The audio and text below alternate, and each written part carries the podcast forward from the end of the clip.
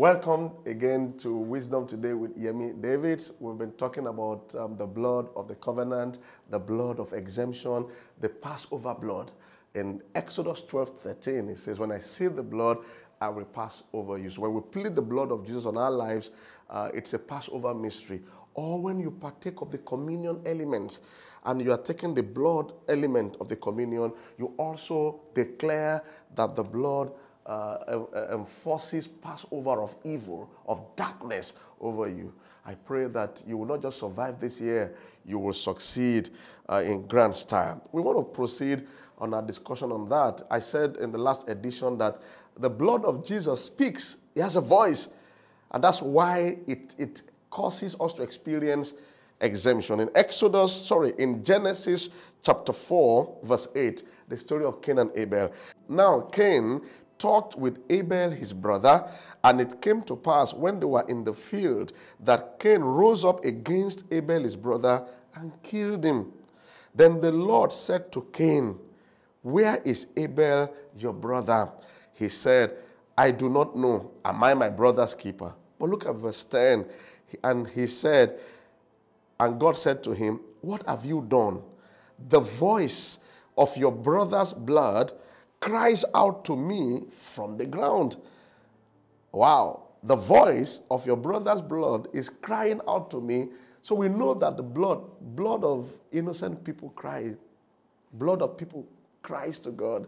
Okay? Now, the blood of Jesus also cries uh, to God on her behalf. If you run to Hebrews chapter 12, Hebrews chapter 12, verse 22, Hebrews chapter 12, verse 22. He says, But you have come to Mount Zion and to the city of the living God, the heavenly Jerusalem, to an innumerable company of angels, to the general assembly and church of the firstborn who are registered in heaven, to God, the judge of all, to the spirits of just men made perfect, to Jesus, the mediator of the new covenant, and to the blood of sprinkling that speaks better things than that of Abel. That's why I know from God's word that the blood of Jesus is speaking. So he's speaking over you. There's and when the blood, if Abel's blood can cry, and God responded and punished Cain because of Abel, then when the blood of Jesus cries over you and me, God responds instantly. That is a plus for us. So when you plead the blood, when you pray with the blood, you are too sure that it's speaking. What is he speaking? The blood of Jesus is speaking what he paid for. The blood of Jesus is speaking what he paid for.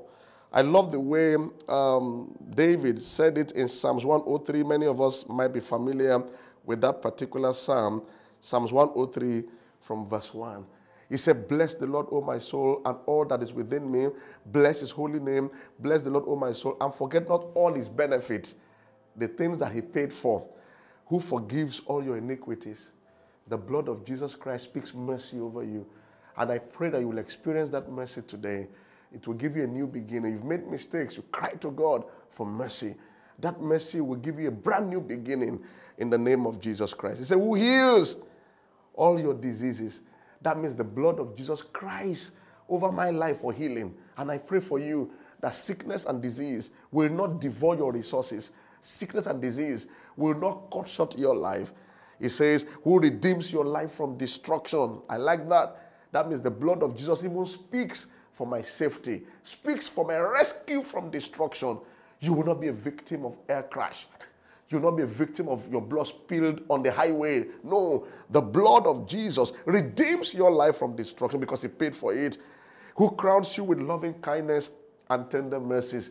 The blood of Jesus speaks favor, loving kindness, and tender mercies life will not be difficult for you. Life will not be hard for you. The blood of Jesus will speak favor on your pathway.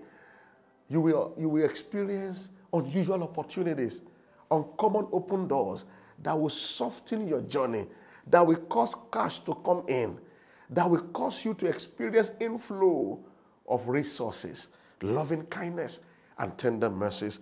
And then it says, Who satisfies your mouth with good things so that your youth is renewed like the eagle. These are benefits that uh, David cataloged, but Jesus paid this for these things. So when his blood is crying, he's crying for what he has paid for. He says you will be satisfied, your mouth will be satisfied with good things. That means your labor will produce well, so you can even feed well, you can fend well, and also provide for many others. I pray that the blood of Jesus will speak all these blessings and many more on your life. Remember who forgives all your iniquities, who heals all your diseases, who rescues you from destruction. You will see the end of this year, hale and hearty. Evil will pass over you. He crowns you with loving kindness and tender mercies. Uh, your journeys through life will experience divine favor that will pave the way for promotion, for provision, for increase and breakthroughs. And then who satisfies your mouth with good things. Uh, like that. And your youth will be renewed. You will not age before your time. The blood of Jesus is the speaking covenant. Enjoy that wisdom of God. It's available. I plead the blood over you. The wiser you are, the better you live. Plead the blood upon your properties, there shall no evil come there. Plead the blood upon documents, upon yourself, upon your children, and then you see these benefits manifesting. Jesus is still alive. No wonder his blood is even still speaking. See you next episode. Bye for now.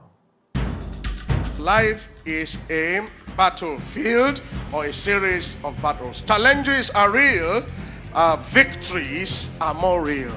We must train up on how to overcome the storms of life.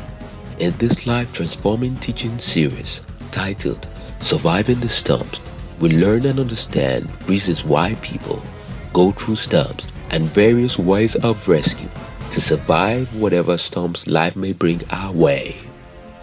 To watch the full series, check out Global Impact TV on YouTube or download the audio MP3 at www.shop.globalimpactng.org.